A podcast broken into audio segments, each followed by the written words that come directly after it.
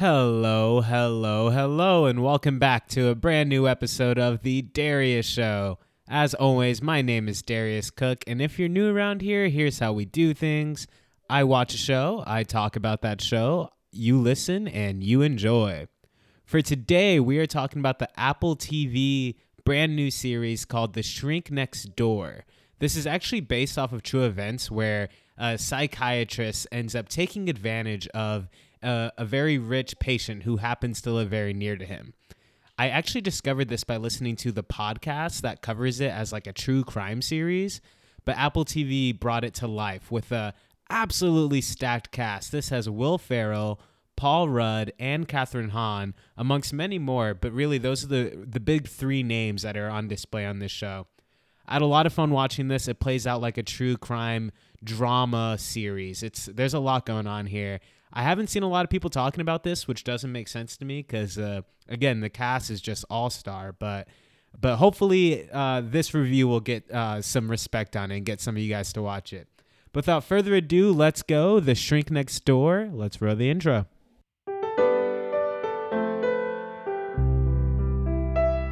It's the Darius Show, y'all already know. Drop your booty to the floor, come give me some more. It's the Darius Show. It's the Darius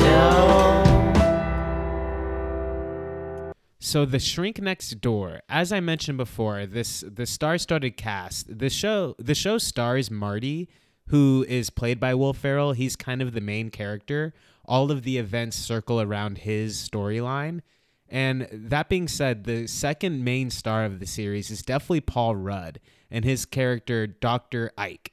And basically this the circumstances around the series are Marty is somebody who is very anxious. He's emotionally stunted. He he can't really speak publicly. He has problems making decisions and when you put any pressure on him, he just folds. And he's a very nice guy, but you can tell that he hasn't had to deal with much hardship in his life.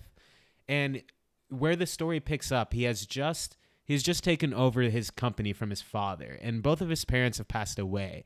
Him being the eldest sibling, he kind of has to take over and be in charge of things now. Of course, he is aided by his younger sister Phyllis, who while while Phyllis is his younger sister, where we find ourselves in the story, she is definitely the maternal one for him. In the absence of his parents, she certainly is the one who emotionally takes care of him and is kind of the leader of their little cell of their family.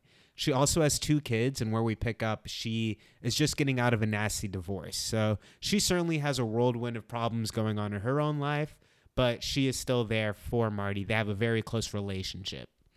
That being said, the actual first shot of the series that we get is kind of a cold open that picks up in 2010. And what we see is Marty kind of navigating this party where he seems very out of place. This is completely out of context. We don't know what's going on. It's a scene that we end up picking back up on in episode uh, seven towards the conclusion of the series. But at this point, we don't know what's going on. However, the resentment on Marty's face is clear. and you see him interacting with Dr. Ike. And just just blind going into this, I didn't even know which actor was casted to play which character. So I really didn't know what was going on here. However, my general impression was that he wasn't even somebody who was known by Dr. Ike. He was he was very much so just passing him off. So that was an interesting way to jump into it. This show does play with the timeline a little bit and will cut you into a certain event at random times. So you do have to pay attention to what's going on here and you can't miss those those cues where they explain to you what year we're in and what what point along the timeline we're looking at. Jumping back to the main story, where we find ourselves picking up with these characters for the first time, really, is in 1982. So we're looking at the early 80s. And one thing I'd like to shout out really quick is the soundtrack for the series. Each episode accompanies a well known song, songs that everybody knows from the 80s, that gives it a great atmosphere and kind of sets the tone for the type of energy and the era that we're looking at. Very very uh, emerging modern you know the the type of trends that you would see in the 80s everything becoming a little bit more technology based and stuff like that. That energy and just style in general is very present throughout the series and each episode does its uh, does its own to kind of add to that flavor a little bit. Just a nice little detail. But like I said, we pick up with Marty, and he's having really a tough time just kind of navigating his own world. He is a shell. He he doesn't he struggles even just doing his basic job without his sister to kind of come in and bail him out as we see multiple times throughout the series. Uh, and she's really just urging him to go see a psychiatrist, something he's never considered before. And it should be noted that, you know, given the context of when this takes place, the early 80s, seeing a psychiatrist, seeing a therapist or a shrink was highly stigmatized. And, you know, now, you, now we live in a world where nobody's going to argue with you that you should see a therapist. I personally have the belief that everyone should see a therapist. I found great value in seeing one myself. And, but you know, going back to the timeline that this story is taking place, it makes sense why he's so hesitant to see one, even though he clearly has a lot to benefit from doing so. However, he eventually, you know, decides to listen to her and he says, you know what, I'll at least go to one meeting. Why not? It can't hurt, right? And this very first session that we see with Will Ferrell and Paul Rudd, at this point, I'm just going to refer to them as their character names. So Marty and Ike, Dr. Ike. Uh, I really like their first initial therapy meeting.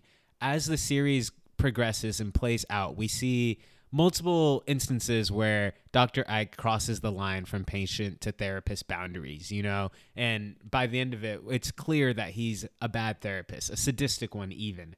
Um, however, in this first meeting, I actually think for the most part, I mean, there's a couple comments here and there from Paul Rudd's character that make you a little suspicious of him. However, I think he is a pretty good therapist. At the very least, he's a he's an excellent he's excellent at at analyzing people, and we see multiple instances where we we get the bird's eye view of seeing him in these interactions in these therapy sessions whether that be with Marty or with a different side character or even Phyllis that comes in episode 3 we see him quickly able to identify certain spots in these characters' lives where there is actual problems. He doesn't always have the best diagnosis on how to treat it, However, he's very clear and very uh, efficient at identifying what the problems are in these people's lives. So on one hand, he is a very good psychiatrist. What he if he's what he falters in is that he has no boundaries and he takes advantage of the people that he's helping. But of course, we'll get into all of that.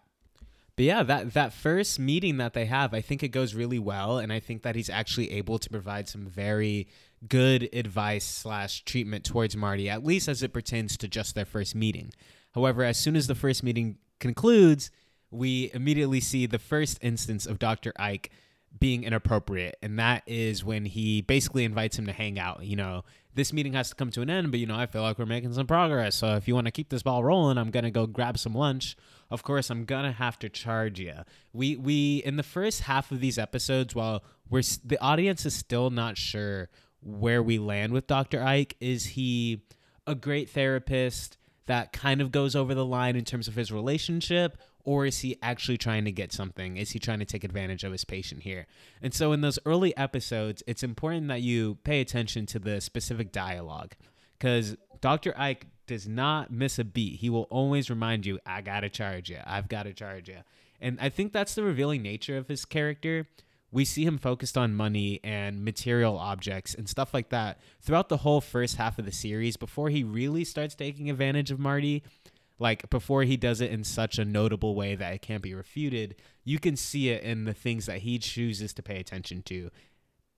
Along with this point, uh, one thing that is worth uh, pointing out is that there is a battle early on that Ike very genuinely helps Marty overcome, and that's with the relationship that Marty finds himself at the beginning of the series. And he basically has just broken up with this girl. However, she feels like she's promised a vacation that they had spoken about in their relationship to go to Mexico. And she's, you know, because Marty is such a folding person, such accommodating person, he doesn't have the stones to tell her, no, I'm not going to pay for your vacation. And so rather than tell her that, he's kind of just hiding from her, hiding, using his sister as a shield, avoiding this situation altogether. And Dr. Ike actually talks him up and gives him the courage and stands by him, to be fair, uh, to actually take care of that situation and put his foot down. And that's the first real victory we see from Marty. See, see him actually do something on his own. There is a moment where it is kind of robbed from him, and Dr. Ike kind of just does the talking for him and just defends him it's another person just being Marty's cheerleader is something we see a lot of. However, it still is a major W for Marty, and it's the first sign that he is able to make some progress here. And that and that really is a good uh, transition to get into what the heart of the series is really trying to get after. Because for every deplorable, questionable thing that we see Dr. Ike do with Marty, we also see a bit of progress on Marty's part. And it can't be ignored. While while at the center of this is a tale of somebody taking advantage of somebody else, right? That is what's happening. And by the end of the series, they hit that message clear that what Dr. Ike is doing is not okay.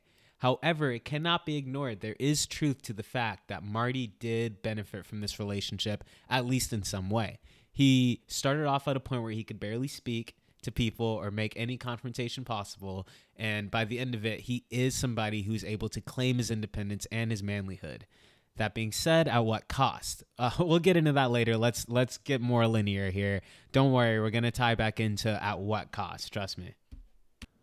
What we see over the course of the next few episodes, to call it the two to four range, is very interesting. There's like three different plot lines going on. I'll try to highlight them right here. The first one is one that I do have a lot of fun with, and it's kind of the I Love You Man plot. If you guys have seen I Love You Man with Jim Carrey and, oh, what's the other guy's name? He's got a lot of names. I can't remember it. Joseph Joseph Levin Gordon Jr. Something like that. So I love you, man. It's a, it's a great movie where you see this kind of friendship blossoming between two bros. You know, something you don't get to see very much in media, and that is happening here. Again, I can't ignore the fact that this is inappropriate development for a therapist and a patient. However, the friendship that sparks between them seems very genuine, and it's it's very genuine in this first half. On the second half, it starts to lose some of that you know, genuine flavor to it, but we just see them bond. And again, each moment that we see them bond is a bit undercut by these moments where it seems like Dr. Ike might be exploiting him, of course. But I do think that at the core of their relationship is a genuine friendship that does go both ways. I again, I'm not ignoring the fact that Dr. Ike is a parasite to him. However, uh, there is a there is a friendship at the core of that, and I think that's worth noting another plot that's also happening at the same time here is that Dr. Ike is trying to minimize the role that Phyllis, Marty's sister, has in his life. I think that Dr. Ike realizes that Phyllis can kind of see through his bullshit and she has been calling him out a little bit, you know, here and there. She she's very skeptical of him even though she's the one who recommended him recommended Marty visit him in the first place. She also can kind of see that what's happening here isn't okay or isn't appropriate, let's say. And Dr. Ike slowly starts to manipulate Marty, and it happens slowly, but all at once eventually that that she's that she's actually the one that's trying to mooch off of Marty. She's the one who's taking advantage of him when in reality we all know that that's what Ike is doing. Obviously, Phyllis is just trying to take care of her brother and have a great relationship and make sure he's okay. The way that this all comes to a head is when we find out that Marty's parents left a large, a very large trust fund to take care of their children in case of any emergency. And this is our first hint that Marty's family probably was f- fairly wealthy. And it gets revealed that it, in a conversation between Marty and Ike that Phyllis has kind of needed these emergency situations a lot. And and that and Ike uses this. This is this is perfect for him. He really he really sinks his teeth into this concept and uses it to convince Marty that she's toxic. We see him use that word a lot. He just writes people off to all of his patients that they're toxic, you need to cut them out. What I think he's doing here is by telling his patients that their close ones are toxic and they're trying to you, you know take advantage of them or they they don't have their best interest at heart he's cutting them off from their closest confidants and putting himself in a position of power over his patients where they turn to him for the answers or whatever he says is best. And and a prime example of that is what's happening with Marty. We do come across some other patients down the line that report very similar things that we, that he's cut them off from the loved ones in their life and and they don't even realize that he's done it until it's kind of too late and they don't have anyone in their lives. It's very interesting. But he he does. He he corners Marty into a position where Marty feels like this is his decision and he completely cuts his sister off. This is the same character who we've seen in flashbacks relying on his sister just to get through moderate family events and special occasions. you know, uh, it was his bar mitzvah that he was in the bathroom kind of freaking out, and his sister's the one who was able to bring him out of that situation. But again, by episode four or five, we find ourselves in this position where she's completely cut off. We don't even see her for like three episodes. Like they haven't spoken to each other in over 20 years, which is just crazy that, you know, Dr. Ike was able to convince him that this was the better option for him. So, meanwhile, another plot that's been happening is the discovery of this this vacation summer house that Marty has access to. It's been left to him. And as soon as Ike realizes this, there's a moment where he comes to visit them. And you see the way he's looking around the house. And he it's this is like an aha moment for him. You can really see Paul Rudd communicates it very well with his facial acting that this is somebody who is seeing potential, opportunity, seeing a way for him to get ahead. And and there's a lot of dialogue even to imply, especially with the scenes that are just between Ike and his wife, who who is a side character for the most part, but she makes a strong impression with the scenes that she is in. But when you see their interactions and like the struggles between their marriage, it's clear that he has aspirations of much more in his life. He wants he wants like a very fancy hoity-toity lifestyle. And that's what Marty has access to. So he wants to use Marty to get those things in his life. That's really what's happening here. But slowly but surely, especially down the uh, around the middle part of the run of the series, you're seeing Ike slowly just take everything. You know, he he's very masterfully putting himself in a position where Marty is offering these things to him even though the dialogue that he's setting up is, you know, Paul Rudd's character is really in control of the situation. It's it's very interesting. I what this show does really well is depicting what master manipulation can look like. Especially draw, what later on in the series, I feel like they start to bring in gaslighting a lot. Paul Rudd's character is very good at gaslighting people. Anytime that he suggests something and it's not what Marty wants to do, he he he just bends Marty into a position where the only the only option that makes sense is to listen to what Marty's saying. Marty he, or excuse me, what Ike is saying. Ike convinces Marty to have an adult bar mitzvah. He convinces him to buy a whole new home. He convinces him to tear down a tree that had great sentimental value to him.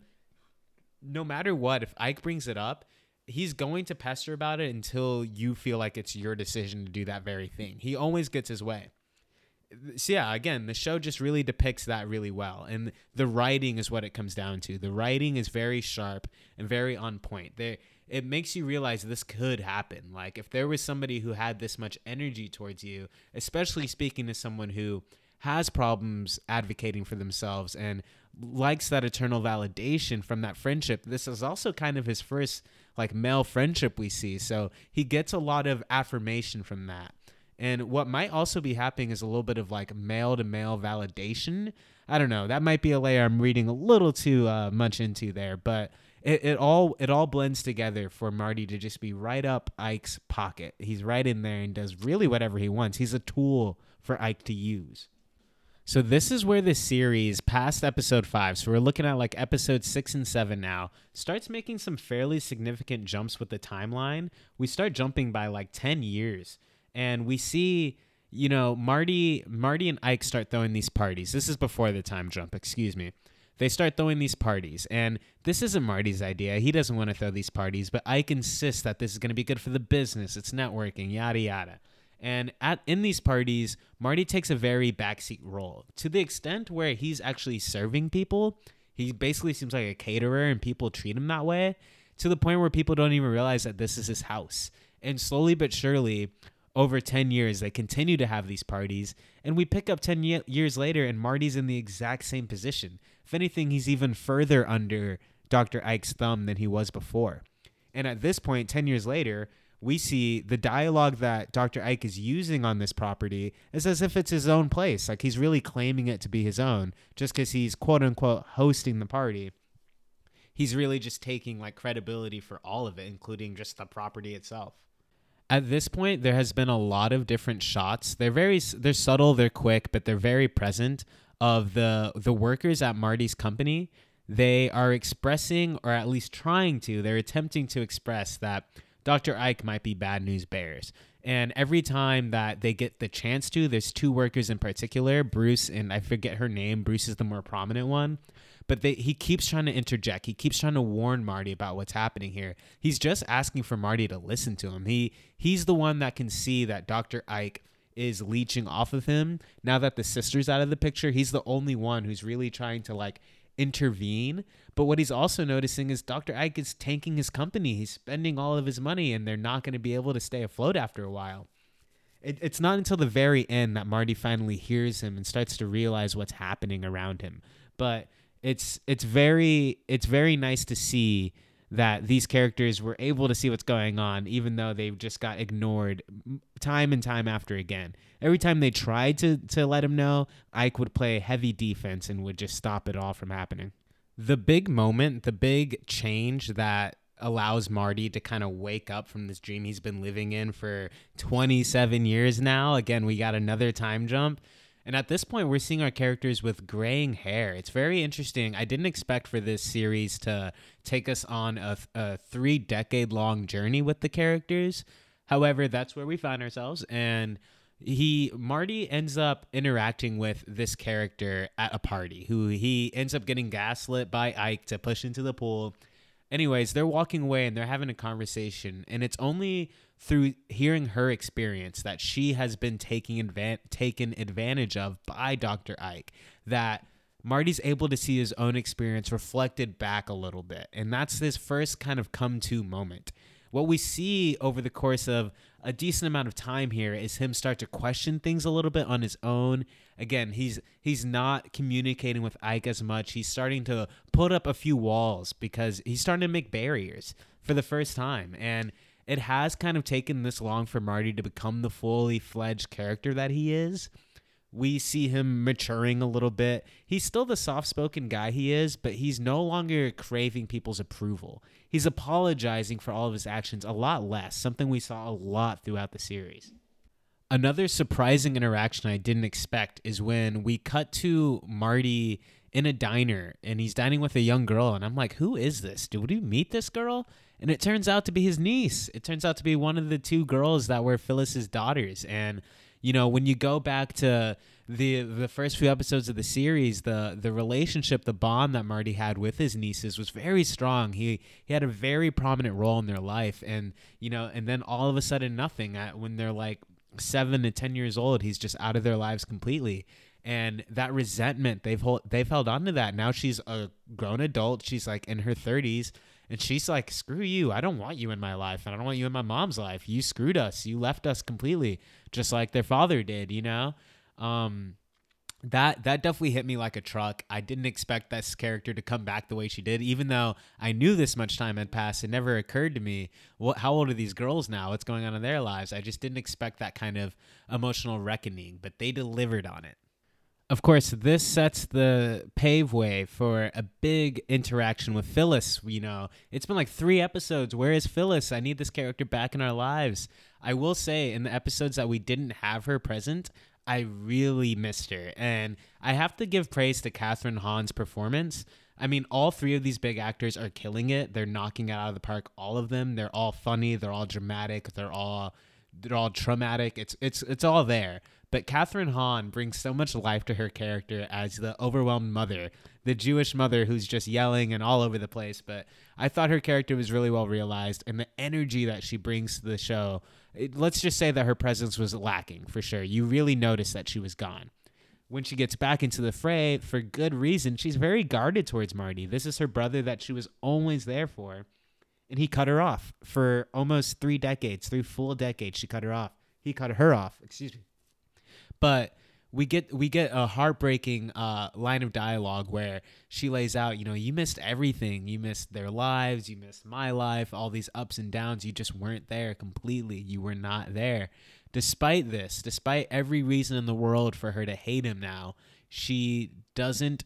She can't help herself, but still love him, and it shows really. I think the the interaction between these two actors was just it leapt off the screen between Will Ferrell and Phyllis. They're really major players in this story, and seeing them kind of come back together as family and seeing her her mother bear instinct kick back in for him, it was nice to see, and it was nice to see the the hope that that you know even though he really messed up he in all earnestness was trying to get back and re recapture that relationship that they had and because he did it so earnestly she starts to come around surely but slowly but surely of course, as soon as we get that progress made with them, Dr. Ike comes back in in the most dramatic way possible. He wants to know why his keys don't work anymore. What's going on? Are you cutting me off, Marty? Type of interaction. And what we immediately see is a battle of wills between Phyllis and Ike, and we see them on either side of Marty, really trying to pull him their way. You know, it's kind of like come to the light side, come to the dark side. And what we see from Phyllis's perspective is, oh no, here's Dr. Ike who can control Marty. For some reason, Marty listens to him, and just like before, he's going to take him away from me. And you see her desperately reaching out and arguing for Marty to listen to her. Don't listen to him. Don't let him get in your head all the while I'm scared because the show has shown us time and time again that when Ike opens that mouth, Marty folds every single time. But Marty, he calmly says to Phyllis, I got this. You go wait in the car. I'll be right there. And he handles the situation. I, one thing I really like about Marty is he never stoops low like everybody else does. Even though he's a he's a weak character at times, he's still always morally in the in the right, you know? He's always trying his best and he even though he's furious at this point, he he knows, he's acknowledged how much Dr. Ike has taken from him over the years. He's taken his life, he's taken his loved ones and he's damn sure taken his money and his time. But at this point he says, "I would like you to leave. I don't want you here." And he's being very calm and he's not he's not trying to he's not trying to add gasoline to the fire, you know? He just wants it to be over. But Dr. Ike won't let it go, and it leads to a big blowout between the two of them, where Marty, for the first time, firmly states, You've taken from me. I don't want you here. I, am done with this. I'm done letting you take advantage of me. And this is the moment. This is the full circle moment for Marty's character.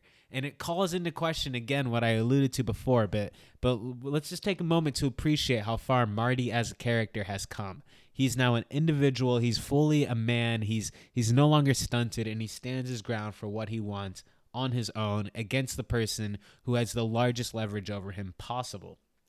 Now, technically, technically speaking, you know, this was a long route to get here, but technically, because of Dr. Ike's involvement in his life, is where we're able to see Marty become a fully fledged individual. Now, I hate Dr. Ike. I think there's that you cannot justify the actions he takes in the series. However, because this is not a black and white story, because this has multiple layers to it, we have to, as an audience, we have to chew with this. We have to wrestle with the fact that, in a way, Dr. Ike did help Marty, and that that is absolutely true. Not only that, but there has been a relationship carved between the two of them as Marty's cutting him off, not only is Dr. Ike remorsing over everything he's cutting him off from, all his funds and access and all that crazy stuff, he's remorsing the loss of a friend. And I do think, in a weird, twisted way, that Dr. Ike does consider Marty family. I you know, that is the relationship they've cultivated over this time. And even though he's taking advantage of him like family members can do, there is there is a bond there at the end of the day. It's very it's very complex. The final segment of the series that we get left off with is we cut to a courtroom litigation that's essentially happening. And we realize what's happening here is that Marty has lawyered up and is like coming for Ike and saying that his involvement with him as a doctor was inappropriate. And we don't get the full like diagnosis of what he was coming at him with uh, under the court of law. We don't know what he was exactly accusing him of. However, what we do see here is Dr. Ike fervently defending himself. And he's explaining to the room of everybody hearing here that I helped him. I helped this man get to the point where he could even do something like this, you know? He hired me and I helped him get there. And the final note that he ends off on is I don't know everything, but I know that I'm not a bad man. And that is such an interesting question for his character me, the viewer, at least as far as it pertains to how this character was portrayed by Paul Rudd and the writing of the show, I don't know that they ever definitively make you feel like Dr. Ike knew how much damage he was doing. Or was he was he just so caught up in the fantasy of kind of getting close to everything he's always fantasized about that he didn't realize that he was sucking Marty dry? I don't I just don't know. I think that his ego is so big that he did truly feel like he was helping Marty along with him, which there is an argument to be made there. Again, the actions that he does are inexcusable. Like at the end of it, at the end of the day, the effect that he has on Marty is a terrible one, and he he does take advantage of him for years and years. But from his perspective, is he looking for a way to take advantage of Marty, or is he just doing his thing and these are the outcome? I don't know. There's a complex discussion to be had here. I'm gonna need you guys to let me know what's going on here. What do you think? What's your take on the situation? However, once their courtroom kind of descends and we get we get one last big interaction between Marty and Ike, and this happens out in the hallway. And and this is this is really I think the it, this capsulizes the entire series in a very pointed way, and it's you see you see Dr. Ike like kind of desperately trying to get back to Marty. And this is one moment that really, you know, ending it on this moment, I think was a strong choice because it kind of reminds you that Dr. Ike did have a friendship with this guy. You know, the, the circumstance was what it was, but at the end of the day, they spent nearly three decades together almost every day. And Dr. Ike is like, what we see in the dialogue is that Dr. Ike wants to be his friend still and that's really something he's mourning over everything else the defamation and all that other stuff. It's just that he he really wants doctor he really wants uh for this relationship not to be sullied. He has a desperate nature to be liked by everyone and that especially from marty. He's asking about his life. How are the bees? You know this this and that. And and doctor excuse me marty gives him one last chance. He says is there is there anything you want to say to me anything. You know, this has nothing to do with lawyers. This is just me to you after three decades. And he says, I forgive you. Obviously, what we wanted to hear here from the audience's perspective was, I'm sorry. I'm sorry I fucked you up, man. Like, that's really all Marty was looking for. I think Marty doesn't care about getting financially reimbursed or anything like that. I don't think he cares. He just wants to be apologized to. And I think if that was the case, Marty could move forward in a in a positive way. Maybe not be best buddies with the guy, but I think that there is a relationship to be had moving forward if Dr. Ike acknowledges everything that happened in an apologetic way. But Dr. Ike is completely incapable of seeing that side of things and he's just still caught up in his own version of everything that happened. And it kind of just ends there Marty says, You know, I kind of feel bad for you. I hope you find happiness, but I don't think you will. And for the first time, the shoe's on the other foot. Marty is the evolved one with something to be envied from Dr. Ike. Dr. Ike is stuck in this materialistic, who knows, this woo wall just. He's really as far as five feet up his own ass. We even know in this episode that his marriage is failing as well. So that that's also a problem for him. But again, he's he's incapable of seeing the error of his ways here, and he he walks off all pompous as he is. Um, at this point, the the series is over, and we get a few tags of statistic information from this real life situation. So I'll, I'll rattle these off really quick. the The show tells us that three three point two million dollars of Marty's own money was given to Dr. Ike over the course of 27 years. Now, I don't care what kind of doctor you are, what kind of therapist you are, that's way too much money from one individual to another just for, you know, basically being his cheerleader. So, uh, so keep that in mind for this type of relationship. 3.2. I mean, these guys are best friends. Does your best friend give you 3.2 million to do a job for them? I don't know. That that was that was tough to see. That this is the real life statistics by the way. These are the real people, Marty and Ike. Ike really got 3.2 million off of him. Now it doesn't end there. Another patient who was left anonymous left 20 million dollars in their will to Dr. Ike. So it doesn't even matter even if even if Marty was able to rectify the situation and you know get some kind of financial reprimation towards him this guy's Dr. Ike is still walking away a millionaire. He did get everything he wanted. He was able to live the life he, he wanted to live, throw the parties he wanted to live forever, get to that status, that social esteem that he wanted to. He's a multimillionaire at this point. And and it also lets us know that there were many other people, patients who came forward to let them know that Dr. Ike had encouraged them to cut themselves off from their family members and loved ones. So we're left with the, this was hinted at a couple times while watching it that he has other patients that he is doing a similar thing to. But then we get the we get the hard evidence that he didn't just do this to Marty. He did this to a lot of people, and he he essentially psychologically gets in there, gives you some motivating advice, makes you feel validated. He sees you, and then he makes he convinces you that the people in your life, your actual loved ones, are the ones trying to take advantage of you. All the while, he's got his hands deep in your pockets, taking advantage of you himself, and he does it masterfully. What we really see here is a story of an evil genius villain who who really just does his job perfectly. Um, it's a little upsetting that we never see him get his comeuppance in the series, but the final statistic that we are left with is that 10 years after Marty's complaint, you know, the complaint assumably that we saw depicted on screen in that last episode, it took 10 years after that point for his for Dr. Ike's license to be revoked. A somber reality to the fact that people get to do this stuff for way too long. If it's 10 years after that point, we're looking at, at almost 50 years here that he was able to just accumulate money, taking advantage of people here left and right.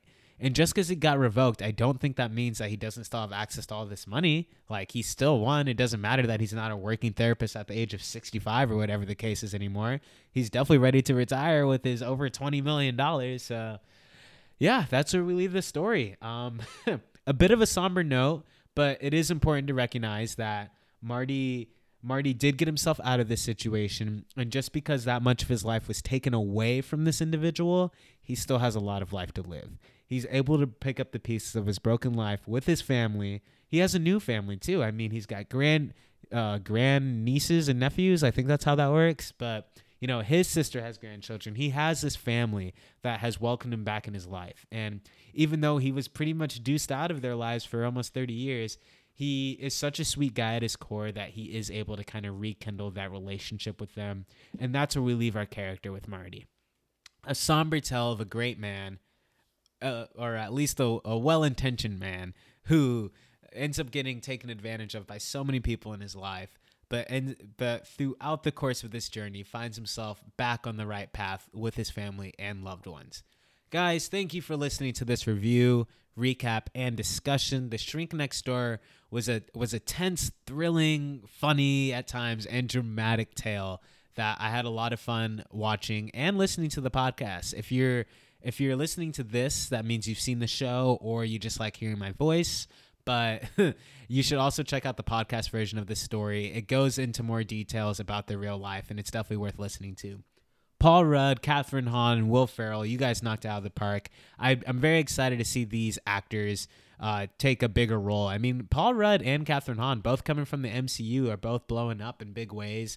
It's not the first time I've seen Will Ferrell do dramatic work, but he knocks it out of the park here. His character work is very strong. I'm ready to see a, a new Will Ferrell renaissance, let's say. I'll make this commitment. The next thing Will Ferrell does, I'll definitely review on this channel. So, for all you Ferrell stands out there, stay tuned. And thank you for listening to another episode of The Darius Show. If you made it this far, I want to hear some feedback. What should I listen to next? What did I get wrong about this review? Let me know at the D Show pod at gmail.com. That's T H E D S H O W P O D at gmail.com. The D Show at gmail.com. Thank you so much for giving this a listen. And hey, maybe tell somebody. Maybe send this to somebody. You know, I know not a lot of people are watching this show, but if you're listening to this, you must like my voice at least a little bit. It would mean the world if you gave me a follow and shared this with your friends. But that's going to be it for me. Thank you for listening to another episode, and I love you.